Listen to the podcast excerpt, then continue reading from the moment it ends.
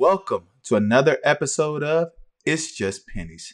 This is the Stock Whisperer. Before you enjoy today's episode, let me just state this. I am not a financial advisor, so if you're looking for financial advice, please seek an investment professional. The episode that you're about to hear is strictly for educational and informational purposes only. Hello, OTCers. Today's episode is brought to you by PSG Good Works. On August 21st from 9 a.m. to noon, Penny Stock Gurus and its friends are doing a back to school giveaway. They will be giving out a minimum of a thousand bags with school supplies, maybe even more, at the at the Our Lady of the Lake University in San Antonio, Texas. Now, if you can't be there, but would like to be a part of the giveaway, feel free to send a cash app to Penny Stock Gurus. Again, that's Penny Stock Gurus. I'm going to spell it for you. It's the dollar sign P E N N Y S T O C K G U R U S. Again, that's dollar sign P E N N Y S T O C K G U R U S. And in the comment section, just indicate back to school giveaway or that you heard of the event on the It's Just Penny podcast. And he can definitely make sure that uh, another bag can be added or more school supplies can be added to the people in the community of San Antonio. On today's episode, we have a special guest who invests and trades in the stock market. He is one that I've had conversations with through emails and um, text chats. His story interests me in his journey, and I'd like to welcome Jan to the show. Hey, how's it going, man? Thanks so much for having me. Hey, how you doing? Thanks for coming on, man. And I know it's Friday. The market just ended. So, how did you do today with the market? I did pretty good. I can't complain. You know, I I had a couple hard hitters that really sailed me through through the Friday. Okay. So, how overall, like, how long you been trading in general in the stock market? So, I'm pretty new to the game. Um, in October, I came up on a little bit of money and I came up on five thousand dollars and invested it all in Apple. And somehow I came across FinTwit and found OTC. So I sold all my Apple and just started going deep into OC, OTC, okay. uh, which was the best move I've ever made. And when you say October, are you saying October 2020? 2020, yeah. So that's about what's that? eight months ago. So that hasn't even been a year yet. No, no, I'm I'm green. So what did you see? Because I've never been on FinTwit. So tell me what what exactly is FinTwit? So FinTwit, it's that's just what they call the financial section of Twitter. So you know, I started coming across different traders and really uh, changed all the people I followed on Twitter to just traders. So I wasn't looking at politics anymore. A little bit of comedy, but I was super focused on just getting some money. All right, and then so you you started with Apple, and then you came across OTC. What intrigued you, or what like because I mean, ideally, I would think you see a lot of stuff on Twitter, right, or or FinTwit, and you're like, but what intrigued you when you're you're investing in Apple to go to dive into OTC? You know, I think I probably just saw somebody's gains or something. I actually from Apple went to SPACs. That's what it was, the SPACs, and there was one some EV electric vehicle one that I was following. I dumped all my money in there, and I lost a good amount of money in that but through that, I just, you know, going through Reddit and different avenues, came across penny stocks. And I was intrigued, you know, the fact that you can get 500,000 penny stocks at 0.0005 for, what is it, thousand dollars or hundred, whatever, five hundred dollars, uh, you get a million. It's like I like that. You know, it makes you feel like you actually had something as opposed to Apple. I had like thirty five shares. yeah, is it safe to say you like OTC penny stocks over big board? Oh, absolutely. absolutely. Yeah, there's no doubt. I always said when I when I hit a certain plateau in OTC, then I'll get back into big board, something a little as they say, a little safer, but you know. Yeah. I always I like big board when every not to be like the bad guy, but like when stuff crashes. Oh, absolutely. I'll go big board then. Like I always say, people didn't like my friends didn't like Tesla when it's at fifty dollars, but when it's at eight hundred, that's how they talk about buying, and it's like that's backwards to me. Yeah, no, I mean when Tesla crashed, I didn't buy any, and I did regret it, but you know, I've I've made that money elsewhere. Okay, So let's just talk about your, your journey. You started in October. How has it been from October to now? Been it's been unbelievable. I I didn't think I would have hit so fast and just keep going so fast. I had a really, you know, I, I was slow pacing. I think I got like one, 200% gains by the end of the year, which I'm telling my friends about. And they're just telling me, you know, you're wasting your money, penny stocks, you're about to lose all your money. And so for 2021, I set myself a goal for June. I recently had a child and found out in November that my wife was pregnant. So then everything changed. You know, it's my first child and I was hyper focused on just getting money having a baseline for when she's born. I'm not struggling. I can go to work when I want to. So I set my, my goal for June and in January, I hit that goal in two days. It was mid January, but two days, you know, I made what I would make in an annual salary. Um, and then the next week, I lost what I would make in an annual salary. You know, easy come, easy go. Yeah. Um, but I didn't, you know, I, I lost probably 30, 40% of my portfolio, which was still exponentially higher than when I started. So just thinking like, oh, I lost five digits today and just kind of shrugged it off, which a year ago, you know, four digits, thousand dollars was everything. I mean, I never thought I'd be able to just worry about losing or not worry about losing a thousand dollars. Yeah, I, I, definitely, I definitely know what you, uh, that feeling and, and congrats on the, the newborn. I, I know Thank how you. that feeling is as, as well. Mm-hmm. so you you're making money, then you you lose some. So what's going through your head when you had those two days where it's like, man, I, I'm I'm making more than my salary because I know at that point I I would assume you're now looking at your job or your salary differently. Yeah, I mean, you know, I started getting cocky. I'm thinking because it was a slow roll, it's it slowly got to five digits, then bigger five digits, bigger, bigger. And so I'm just thinking like, oh, I got this. You know, I, come January, I'm ready to quit my job. I'm showing my mom, the only person I wanted to actually show besides my wife was my mother. Cause, you know, I'm not one to, I don't want to brag. I don't want to show off. I'm showing my mom and she's pushing me ahead. I'm like, oh, on this case, I'm going to make a million dollars by June. And then, like I said, a few days later, I'm crashing down. And that was a reality check. It really put everything into perspective and made me change how I trade. Um, I was hearing a lot of outside noise about diamond hands and holding and you know these weren't these weren't very good companies I made money off of and I was talking about holding them for a year and then I just lose all my money so I started taking profit um, and really just focusing on decent companies.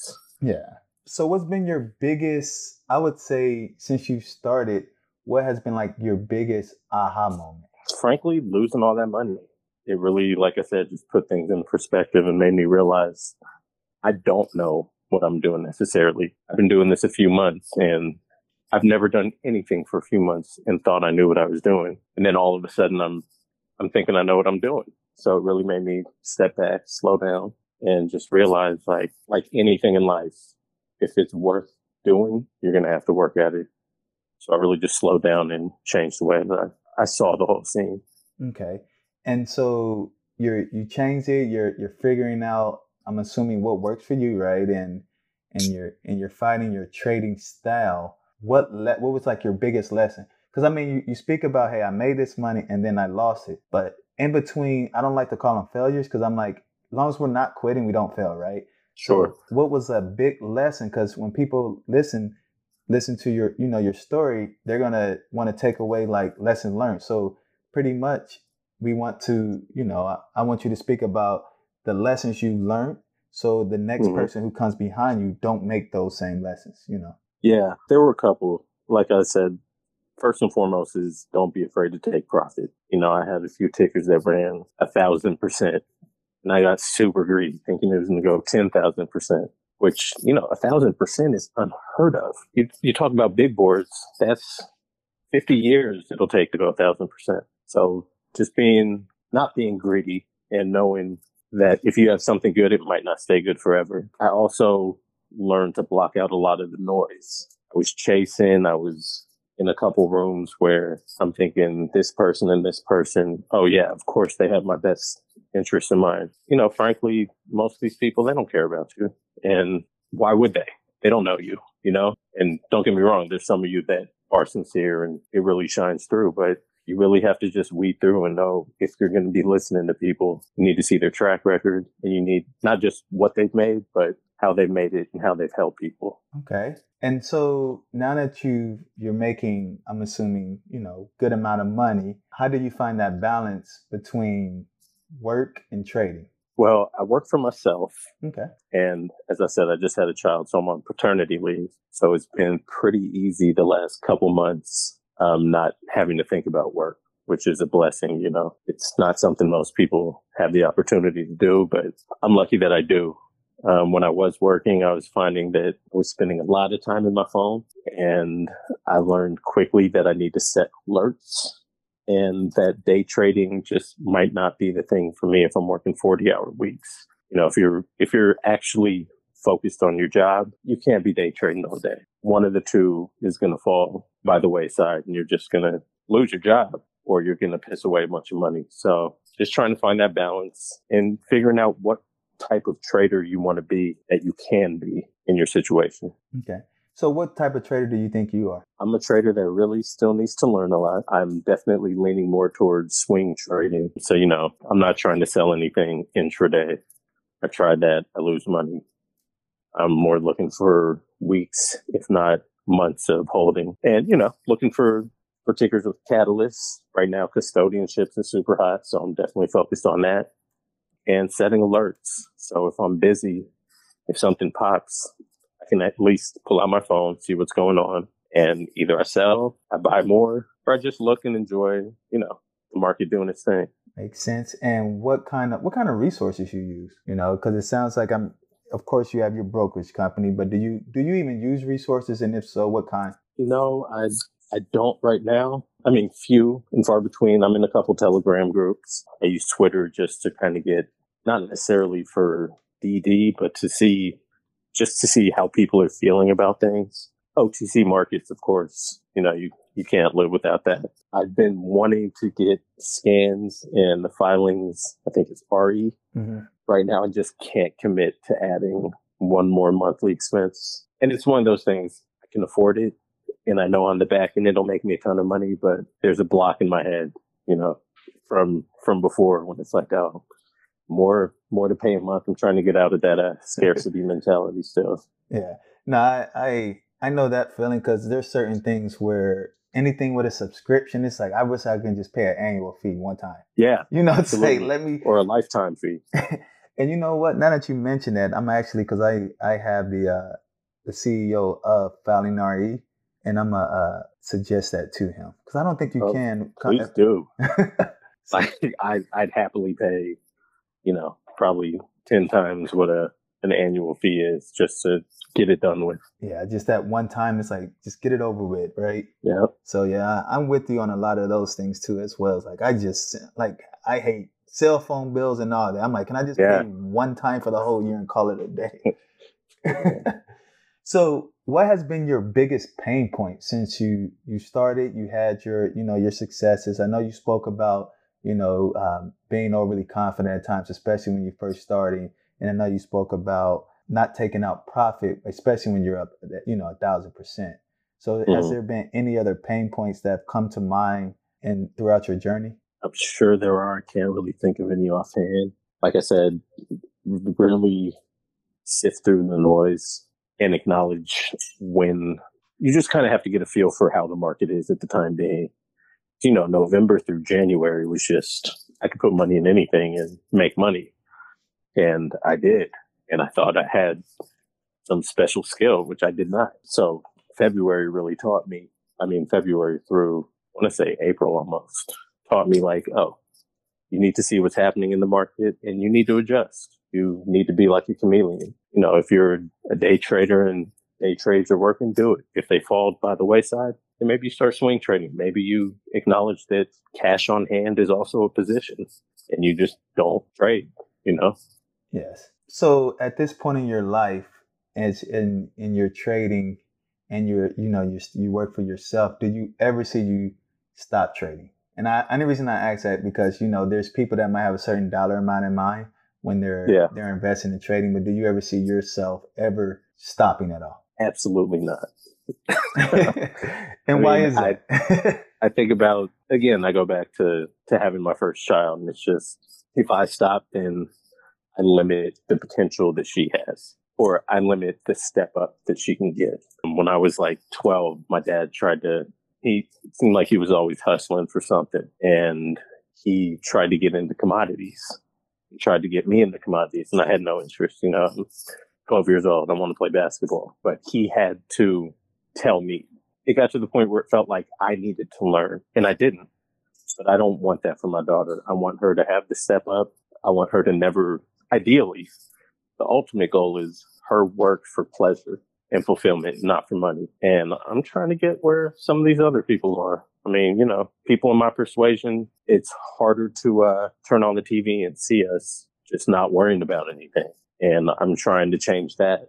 I'm trying to have somebody, I'm trying to have my daughter feel like she can do the same thing that people in the more wealthy neighborhoods can without all the stress. And that, I, I can definitely relate to that. And I know you brought you brought up your dad. So you get you get this five thousand. I'm gonna take a step back. You get this five thousand dollars, and the first thing you think mm-hmm. of is like, I'm investing in Apple. So let me ask you this: Growing up, was financial investing, even just financial matters, even talked about in your household as a kid? Few and far between. Again, my father used to tell me, you know, take ten percent of everything you make, put it in the savings, and you can tell a kid a million things. I wasn't ready to listen. I wasn't ready to do it. So he never really made me. And you know, what can you make a kid do? So I had I had that little concept, but it was never reinforced and I never saw him do it. And I think seeing it goes a lot further than just hearing it. And so, you know, there I I'm not gonna front like I was super poor. I lived a very charmed life and I worked hard, but I was also I had a lot of people help me. You know, I'm I can't do this alone. And yeah, that's that's again just what I'm trying to push forward. Just know that everybody needs help, everybody needs a hand, and I'm trying to help people with that hand that I might not have gotten the the literacy that I might not have gotten. I'm trying to help other people get that. And why do you think that in certain homes, especially we preach, or just in general, most homes preach savings instead of investing? I think just a lack of knowledge. I think again, you turn on the TV and you don't see anything about investing in school. They don't teach you how to invest. They might tell you you need to save money. And that's the whole thing, you know, put away a little money because you never know when you need it. But nobody teaches that you need your money to make more money. Like you have to actually go find that information. And I, I don't know why. I could get really political. Yeah, no. all the reasons. Yeah. You know, the historical suppression of certain kinds of people, and every time wealth is accumulated, then there's violence. But I think I think we just aren't introduced to it, so we don't know. And I think by our job personally now, it's like even if we were not introduced to it, we're aware of it now. So like for instance, you have you have your daughter, right? So it's like as she becomes older, just slowly introducing things to her. And I hate when when people are like, uh, oh, they're too young, you know? No, And it's like if they can talk, you never know what a kid can comprehend, especially Yeah. when they can see what you're doing. absolutely, you know, so absolutely. we can't change the past, but we can definitely, you know, we can we can change the future by changing our, you know, start starting at home. Yeah, that's the goal. And I mean, piggybacking on what you said, children are brilliant. You know, there's a lot of stuff they do that to us looks dumb. And there's certain things that they might not comprehend, but you know, kids learn languages. Kids learn how to walk, how to talk. Like you can't just up and learn a language in a year. You're not going to be able to. But these kids, they they soak it in. They're a sponge. So why not, at the very least, introduce it to them? And if they take, they they take. If they don't, they don't. But at least you try. Yeah, because I have I have three, four boys now, but three of them Yeah, are congrats. appreciated. Three of them are, you know, they're second and third grade, and and two of them are more interested in the other. And Yeah. and it's like I'm not gonna stop not talking about investing because ideally it's like by the time you get to middle school and high school, it's like if you know how to trade your own, that changes the game Yeah. completely. So definitely something we should just keep pushing. So transit I agree. transitioning somewhat, what would the current you say to the old version of you? Oh man, I mean, the old version of me had a lot of fun. it was not that I don't have fun now, but you know, I'm I'm, I'm in my late thirties, so things are a little different now. I would say I would say stick with anything you start. Don't be afraid to search things out because you think you shouldn't. Don't think that you don't belong. And that's something I see on Twitter a lot. I think, or on FinTwit in some of the rooms that I'm in, you know, you don't see many people of color that people are following. And frankly, I mean, I, I look at the people that I follow and those that kill it are not the ones that a lot of people are following. And for whatever reason, it's one, again, back to you're not used to seeing that for better or for worse. Um, so I'd say, like I said, just take the risk, stick to it, and and have fun with it. Just know that if you have a bad today, there's always a tomorrow. It's funny that you say that because I think some of the people that I follow, and I, I follow a, a, range of people who trade, but the ones mm-hmm. who I probably give the most, I guess you can say, I pay the most attention to, don't have the biggest following. Yeah. But you know, it's like, okay, if that person posts tick, I know they did some kind of research and let me go ahead and do my own due diligence and piggyback off what they're doing, you know, and, and go further. But it's funny you say that because now, as you say, and I'm like, that is true because it's probably a handful of people I, I pay a lot of attention to.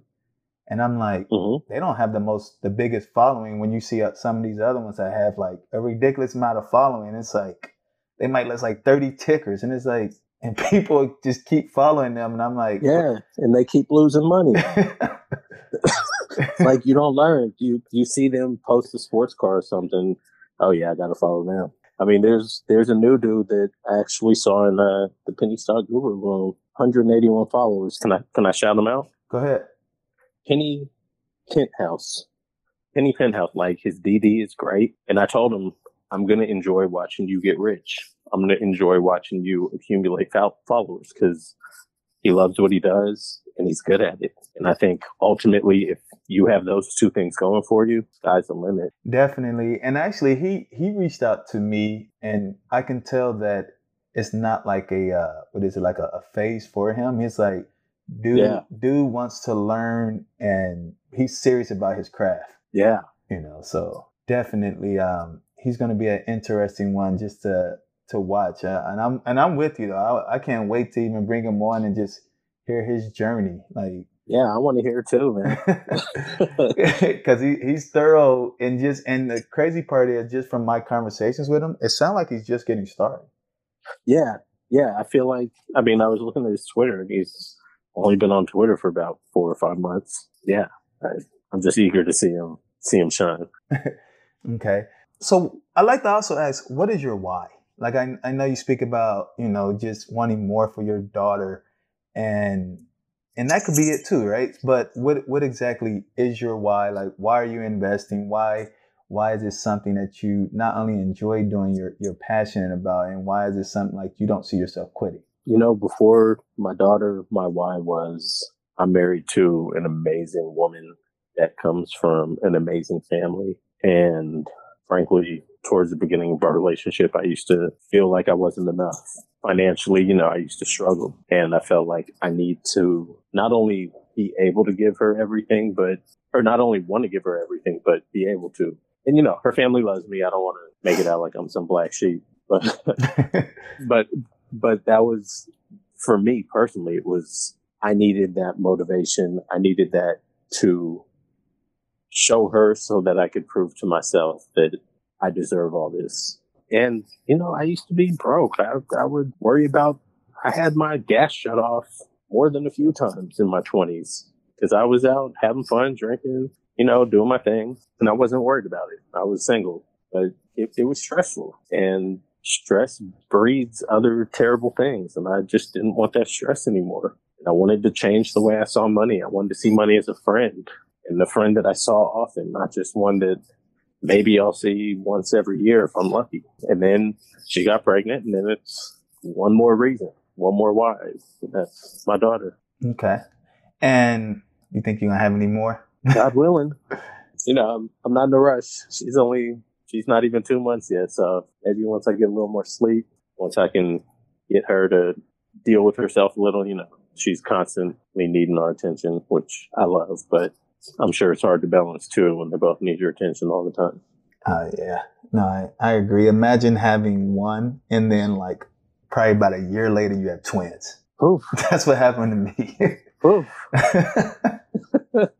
hey man, you're doing it.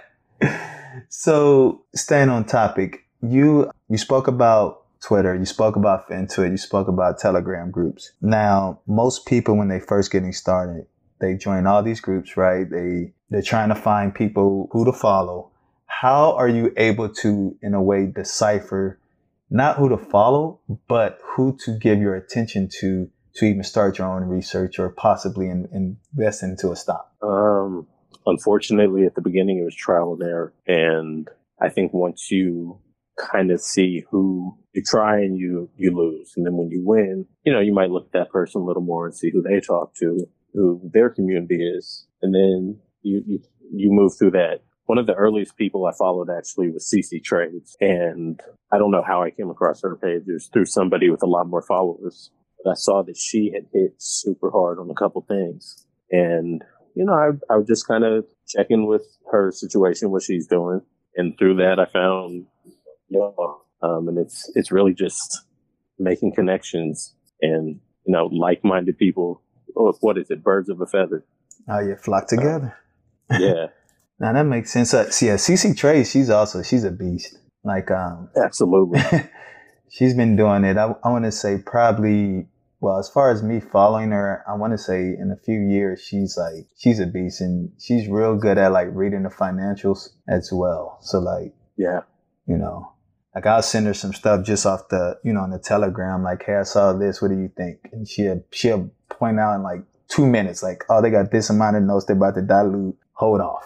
You know, so yeah, that's, like, a, that's a dope resource. you know, like your team is your team is you, and you are your team. And I feel like if you build a strong team, and if all you are winning, then you're all winning.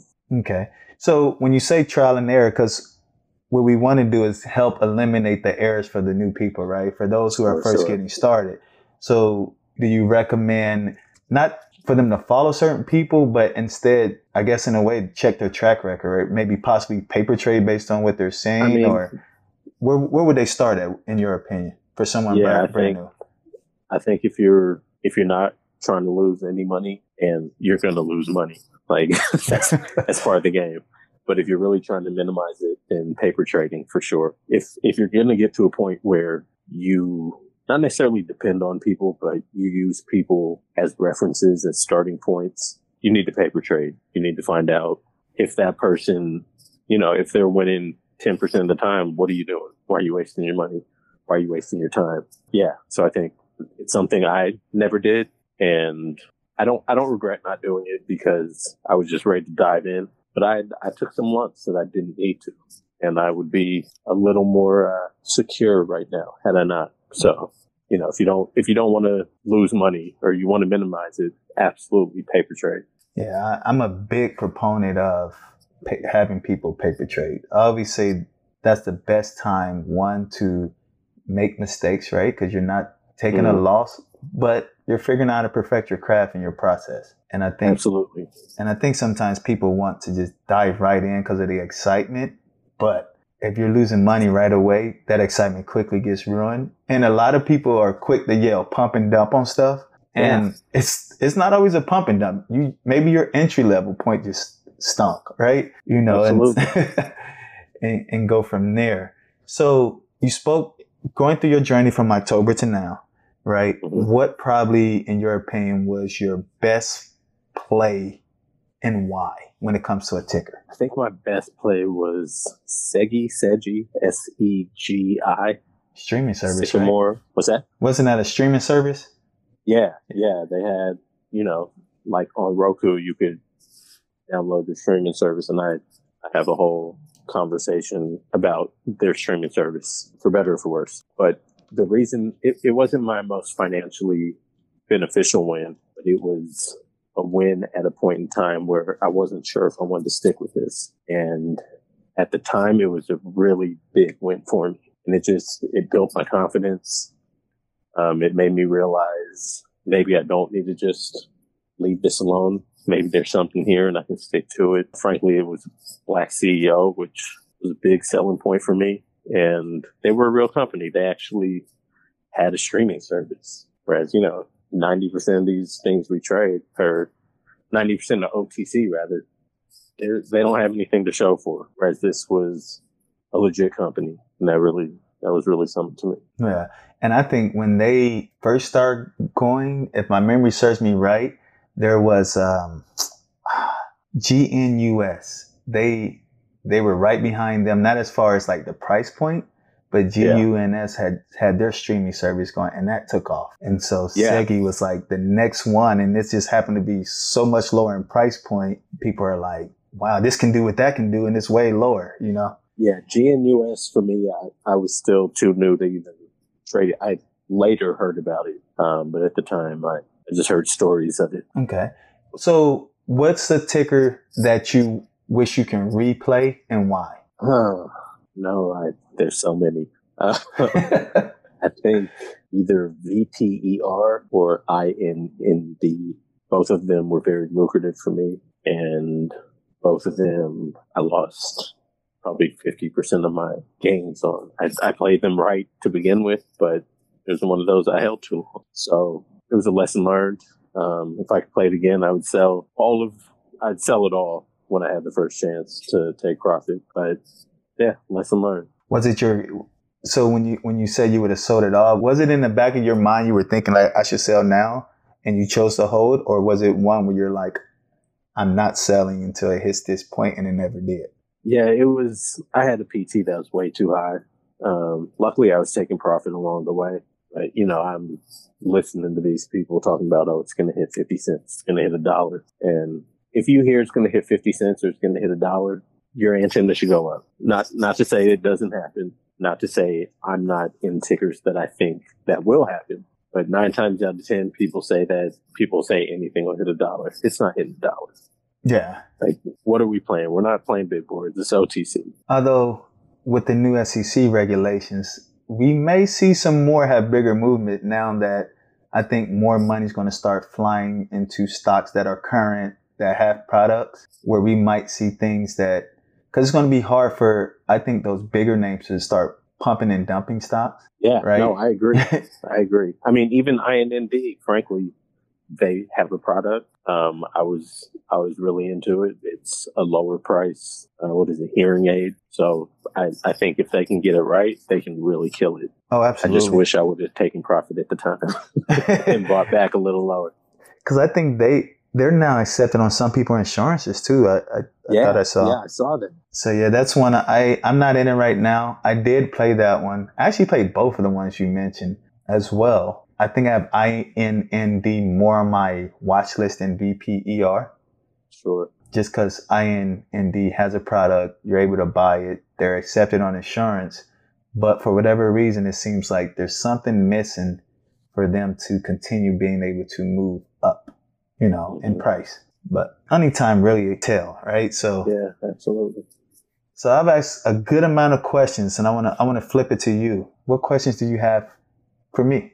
So I guess the first one is one I wish I could have asked you when I first got started. If you have a small account, if you have an account that's a few thousand dollars, how do you recommend managing that? Do you suggest like going hard in one or two tickers? Are you spreading it out evenly? uh, what what would you do? I'm not a big fan. Like if I have let's let's just for numbers say five thousand, right? Let's sure. You know that if I would have had that five thousand you first started, I'm not a fan of spreading it out a lot. And I say mm-hmm. that because when I first started, I did that. Yeah. And it was like there might be some I put a few hundred bucks and and those take off, and then it's like, why don't I just put all this in there?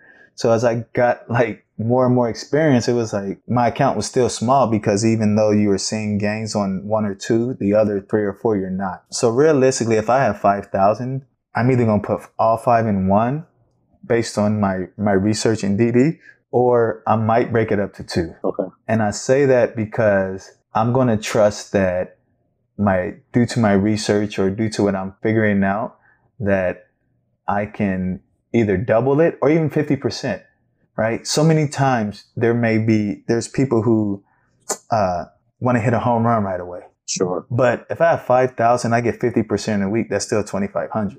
Yeah, that's amazing. You know, that's still a win, right? Because if you put 5,000 in, you know, not to speak down on mutual funds, because I have some mutual funds, but if I put 5,000 in, you know, a, a mutual fund, I Hmm. might, it might be 5,400 by the end of the year Yeah. you know if you're so, lucky.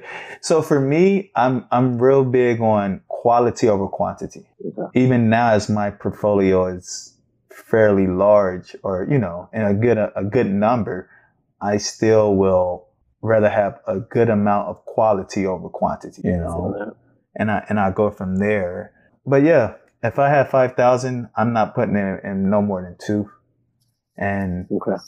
And then I'll just keep adding whenever I had extra money into those two. Now, that's again, I'm I'm basing that on quality research and and everything else. So Absolutely. Absolutely. Yeah, I'm thinking of uh, doing one of those little challenges and taking a small percentage of my portfolio and just going hard. hey, and and really, what I've been doing for, in some some instances, I've been, in a way, I guess you can say, as I trade, I'll hold my base, right? So let me give you an Yeah. example. NSAV, right? I told people about and mentioned on the, the, the Telegram and even people I knew NSAV in the trips. It, it Mhm. ran to like six cent the first time, and then it came back down to double zero six zero. You know, I, Oh, I wow. sold I sold some on the way up. I held some, and I think today it almost hit ten cent. Right. Yeah, so, absolutely. 975. but in between that, while I'm holding that base, I'm swinging shares. So, and I was going to do an episode on this, but basically, you can make money while holding what you have. And a Yeah. lot, and a lot of times people are so scared to sell. And it's like, no, say for instance, I have 10 million shares of NSAV. If I buy another 300,000 at, and I bought it at double zero four or four cent, I can still hold my 3 million shares, but now I can sell Mm. that 300,000 I bought at 4 cent at 9 cent and I'm still making money while holding on to my base. So that's one one method I've done and I even, you know, for some who have just gotten started like this one late older lady, she started off with 500 bucks and I want to say in less than 6 months she topped six figures Wow. you know so it's like and and she didn't know anything about stocks but she Yeah. slowly you know she's figuring it out and and she has now i think she's holding moni m-o-n-i right Mhm. but she was like well i'm buying i have my shares that i'm holding because she thinks it's going to go way higher which i do too but she's also she bought those sevens and then when it went back to 10 she sold that so she's Yeah. making money in between of what she's holding Absolutely. you know so Yeah, I've tried that with a couple tickers. Sometimes it hits, sometimes, you know, it never dips again. But as you said, that's why you have that base. So you're still you're still in it. yep absolutely Another one I wrote down. How do you go about choosing, you know, with it's gonna change soon in September, I understand, but as it is now with these tens of thousands of tickers, how do you choose one, two, five, ten to really dive into and do some DD on? So with me, um, I have to know share structure and catalyst. Sure. Um, those are two musts. And even if someone recommends me a stock, that's the first two questions I'm asked. What's the catalyst? And I think I've even been Mhm. in Penny Stock Gurus chat and they post a tick. I'm like catalyst behind it. Like, you know, so for me, if the share structure isn't one that's appealing to me, I don't even proceed. So I may look at, I want to say on average, maybe 100, 200 stock tickers a, a day. Wow. But I would say out of that, maybe 70% don't even make it past the first screen because the share structure is horrible. Sure. Right. And then for those 70, they might not even, for the remaining 30%, another half of that 30% don't make it past the second string because there's no catalyst, right? There's, you know, they are the cat. I'm not gonna say there's no catalyst. The catalyst isn't clear enough. Mhm. And I'm at that point where I feel like I don't need to take unnecessary chances, you know, buying stocks and saying, "Oh, I hope this." Like if I if I find myself hoping for a outcome, 9 times out of 10 you shouldn't invest in it. Like there, there should be some level of research, some level of DD that you've done to know why you're in a stock, and that's why you're you know you're staying in it. Now the reason why you might stay in it may change, and that's why I'm constantly every day I review my portfolio and I'll go through. And that it doesn't even take long. You can, you know, 20 minutes, review your portfolio yeah. while you're investing in each stock just to see if the reason change. You know, a lot of times people will hold on to a stock because they don't want to take a loss because they can't handle the loss. But in reality, maybe you, you need to take that loss because the reason why you invested in it has changed. And now the new reason why you're holding it is just because you don't t- want to take a loss, which those are two different reasons. So, yeah. so for me, share structure, catalyst, um, are the first two reasons. And then from there, I'm looking at, am I able to get in near the bottom? Right. So if it's one that has moved significantly, like for instance, I think it was KATX, someone had mentioned it to me, but it already had moved up. So by the time I'd done my research, it wasn't going to be a long hold for me. It was one I identified as a swing trade. So it was when I put like, I think 10 grand in, mm-hmm. but, and it was like double zero five and it ran almost two cent. But it was one that had I caught it earlier, I could have bought in the trips and it would have been was what I identified as a long hold. Yeah. So from there is understanding the catalyst. It already had moved. So I was like, I was looking for a dip because I liked what they were doing and then proceeding that way. But re- really, that's how I, I, I, do my list. Even when I'm, I'm going through, like I like to use, I like to use some of the, the chat groups, definitely, uh, Twitter, not to find investments, um, as far as like, what are people saying I should invest in? But those are all additional resources, right? I look at Twitter sure. as those are all the people in the world who are looking out for me as far as providing me additional tickers. Absolutely. And then I go from there and, and I have my process, which I just put out uh, Wednesday. I did an episode on like my thought process and my process when I broke down on how I look, you know, my, my level of research and what I look for on a regular, on a day in and day out basis. Yeah. No, I listened to it yesterday. So, um, just to, I noticed you said, you know, had you got it in trips, it would have been a long hold. Is that does the price you get at determine how long you're going to hold? Like if you get something in trips, are you then therefore thinking, okay, I'm willing to go over a year holding this because even if it goes to dubs, I'm still making money? So I have this thing where I love to create free shares. Yeah. So if I get in something in the trips, let's say I'm able to buy, let's say if I get in something at double triple zero five, well, let's be more realistic because pretty much the new trips is double zero one right? Yeah. So yeah. let's let's give a real a more realistic scenario. So the double zero one. So if let's say I put ten grand at double zero one, if that ten grand becomes thirty, I may take out twelve of it, 12, 13 of it. I got my money back. I got a little profit, and then I'm gonna let mm-hmm. the rest ride for a little bit. And that goes back to reviewing why I'm in the stock, right? So even when it dips, I'm not too worried about it. I don't have that mindset of like, oh man, I should have got up and I, I lost these gains. If the reason why I'm still in it doesn't change, because there's there's going to be highs and lows, especially you have the highs and lows. You have people manipulating stock, and you have other people who are trying to trigger stop losses. Mm-hmm. You know, so those are always three different reasons. So if I'm getting something near the bottom, especially if I'm able to create free shares, I have no no problem saying, hey, this is a long code. I'm gonna see what it do uh, six months from now, right? Especially if the company's transparent and things are going on and on. Like I give you an example. MGON is one I got in the trips and I've been in probably over two years. Wow. It's ran to like each year, I think probably one or two times each year it goes to 14, 15 cents. Um, it's a debt free company. Um, yeah. but they just haven't been able to, I would like to say, acquire or do a merger that's going to take it to the next level but it's one where I've created free shares. So for me to get out and just be like, I want to close the position. And then two months later it runs, I'll be kicking myself in the butt. Sure. You know, AVVH was another one. When I first got in it, it was for a completely different reason. It went from trip six to I think double zero six zero. I created some free shares.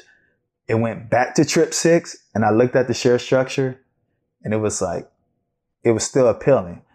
So I, I held it. A year later, it goes to like, I think 13, 14 cent. It becomes a, a merger with SS Monopoly. Now mm-hmm. they're canceling canceling um, shares, they're retiring shares, and then they can complete the merger. And I think it's going to go way higher than previously. So when I'm holding things, especially from the trips, nine times out of ten, I've created free shares. Yeah. And now I'm just watching the story because when you create those free shares, one, I call it, it's good for my mental health. I'm not stressed out on whether or not I lost my, my money that I put in. And then two, I can always get back in. Right. And then the third thing is I found it since I've been trading for a while now, it's easier for me to have those conversations. I made 300 grand, but could have made a million than me saying I lost everything I put into it. Yeah. You know, so sure. that's yeah, how I determine I, what I hold. I've been trying to, I made a new brokerage account just for my, as I call them, freebies. So I'm trying to do the same thing, just let them ride forever. Yeah. And you, and you never know, like when I was telling people about TSMP, I mentioned TSMP, I think it was when the PlayStations were first coming out. Back then it was a trip stop. And I was telling people, I said, look, you put the 600 in that. I didn't know it was going to go over a dollar. I'm like, yeah, but this company is doing something. It looks like they have a merger. Even if it goes up 10 times, you'll have enough to buy it on the black market for way more. Right. Yeah. Now I like to use that example because that 650 bucks at triple zero six when it ran to over a dollar 98 would have been yeah, over a million dollars. yeah. you know? so it's like understanding when you're going to hold and, and why. And plus, even I rarely close positions now. I may leave a few hundred thousand in something just in case it's that one or two that continues on. Like BNGO was one at 11 cent and it ran to $11. Did I know it was going to go to $11? No. Did I hold everything I put in around the low? no. But by leaving some in there, when I'm like looking at my account, I'm like, man, it's up. What's moving? I'm like, oh my goodness, it's that stock. You know, so I never really close out of position because you can say something's on your watch list and a lot of times you may intend to go back. But if your account isn't fluctuating, you may forget about your watch list at times. For sure. You know, if For that sure. makes sense. So, but good question. Right. I, have, I have one more question. Okay. It's what everybody wants to know. What are the next three tickers? And I need to know I'm playing with you. but but I do. So the next three, not just tickers that I've been, I like. I'm real big on all the SS Monopoly plays, and I just think their credibility right now, how they've been doing things, is it's remarkable. The one thing about custodian plays, a lot of people get in custodial plays thinking they're going to be one day runners, mm-hmm. right? And they don't understand there's different stages. So I may get in a custodian play, and that's where the Filing RE app comes in handy. I may get in a custodian play at the first stage, which they submit the paperwork, yeah. right? And it goes up 300%. And somebody buys it at 300%. And, and now they're mad because it comes back down because the next stage is waiting for the course to decide. So even on the telegram, I always mention, understand each level you're at at the custodian, especially the custodialship plays, because you don't have to chase. Most of them are going yeah. to have some fluctuation and, and retreat some until we know if it's an acquisition or merger for me personally, I I definitely like um, the SS Monopoly plays. I I still like AVVH, FBCD. Um, is one. Oh, yeah, I'm in that. AAPT, like that one. One that intrigues me is GMZP. It's one mm-hmm. where I think they ran into a hiccup because they found out, and they put it on Twitter that they they had to do a name change, or they were working on a name change because somebody else had the name. But the way it trades and the share structure, it don't match. And mm. what I mean is the share structure is massive, but the way it trades, it's hard to get shares. Yeah. So I'm wondering if by when they did a custodian, there was maybe the previous ownership or previous CEO had a lot of those shares that are no longer tradable in the first place. Oh, so okay. if if that true if that proves to be true, I think that can be one where it can be a runner once we find out who they're if they're going to do a merger or acquisition with that one.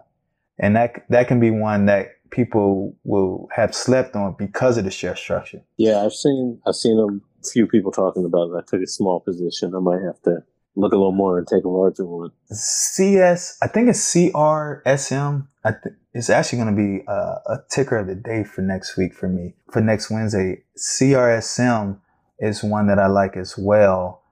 And it's one, I think they're in the Lyft, Uber line of business work as far as transportation. But I know it's ran rapidly a lot before and came back down. But it looks like based on the, their their last few updates with the CEO, they have some acquisitions possibly in line. Um, they've been hinting at them with that share structure. I want to say it's it's less than 500 million shares available for trading. Oh wow! Yeah, so if they're able to do anything as far as acquire any mergers, that might be one where it's at around four cent. It goes up real big. It actually was higher not too long ago, and then they put out an update saying there won't be any significant updates for a few weeks and people mashed out. So it, hmm. I'm like, I grabbed some ones. And I, at that time, I didn't have a position. It was when I had been watching. But I mean, as you know, in the OTC world, people act like a few weeks is a few years. Yeah. I love it. I love it. I used to hate it, but I love it. So I'm like, those are embrace. I embrace the dips, and I, like, let me go ahead and grab this, and you know, buying buying in at one and a half and two cent you're able to get way more shares with the same exact money that you were buying at four cent. Sure. So SS Monopoly plays. I'm still um, CRSM is one, and then some low sub ones because I gave you some penny ones. I like RMRK. Okay. It's it's one in the double zero twos. They have their current. They have a product. Any acquisitions or any significant revenues can be a nice runner. And then GRSO looks to be going working to go current. They had some dilution going on. I think they're in, they're almost done with their notes. And if that's the case and they go current, another one. And then AMLH. Don't sleep on that one. They just oh, reinstated oh, today. Yeah, I saw that. Yeah. So, 24 hour. And I know they've been hitting that they have been for a while this year have been linked to quite a few mergers. Yeah, I'm looking forward to that one. So, and one that I've had over a year time just because of the share structure ARGQ. Look at the share hmm. structure on that one. And those those are ones where even if you may buy for one reason or another, it doesn't work out, and then you just hold it, and then a year or two later you forget you had it, and it runs up like twenty thousand percent because of the share yeah. structure and they complete something. So that's one right there where I think they put out an announcement that they uh, they actually had two companies or two uh, proposals in mind for um, acquisitions. So it's one I've been holding for a while. But I know you asked for three, but I gave you more than three. Uh, I am not complaining. but yeah, as always, you know, I'm not a financial advisor, but those are the ones I'm definitely going to oh, look at. So, of course. And then I'm just going to keep looking at some of these custodialship plays. I'm going to look at probably some one thing with the custodialship plays we, we, we have to keep in mind is that they're going to be they're, they're all not going to meet that SEC deadline, right? Which means they're not going yeah. to be tradable. So if you see a custodialship play that runs up, it may be a good idea not to buy any. And then as it get closer to that deadline, when it's if people don't people are going to mash out, you buy in if you think eventually they're going to get back current. Yeah. You know, so I'm gonna definitely look at some some custodialship plays and and go from there. But I know for next week I'm gonna ride that uh continue riding that NSAV train as they go get closer to that live date and MONI. Yeah, they're both treating me very well. so any other questions come to mind? No, I think I think you answered all my my queries. All right. Well, let me let me say for one, I want to thank you. I want to thank you for reaching out to even coming on the show. I think a lot of times when I say that in the episodes or even mention it on Twitter, a lot of people they don't take it seriously, and I'm like, man, this podcast is just is bigger than me. You know what I'm saying? It's like, sure. you know, it's for all of us. It's it's for all of us to encourage each other to be able to relate, you know, and and pay it forward. And you're paying it forward by telling your story so whoever's next as far as investing and wanting to get started, they may hear your story and know, okay, I should paper trade before I, you know, if I'm going to try to follow people on Twitter because I'm not doing research. You know, there's going to be times where I take losses. I don't want to quit because I got to remember my why. and just, you know, being motivated and, and keep going. So I, I definitely I'm thankful for you for even reaching out to, you know, my open invite and hopefully many others take me up on it and come on to the show. So I definitely appreciate that. Oh man, right on. You know, I, I knew I thought it was a long shot, but my mindset was I'm I'm a nobody in this world. I mean, especially in the FinTwit world. And it's you know, it might be helpful to somebody to realize you don't have to be somebody with a big following. You can just be everyday Joe and still get this money. Oh, absolutely. And uh, I do want you to come back on, especially when you say I'm no longer working and I'm doing this and I moved on to the, the next path, right? Is just creating something for others. You know, I whether can't wait. it's, whether it's a nonprofit or, you know, whatever you got envisioned for yourself and creating that generational wealth for your, your wife and your kid as well. I appreciate it. Yeah, no, I can't wait. All right. I have many nonprofits in mind. awesome. So this concludes today's episode. As always, if you can, please rate, write a review if the platform you are listening to allows you to do so. If you have any questions, topic requests, or even want to be a guest, please just email me at pennystockwhisper at gmail.com. Other than that, have a good day and see you later.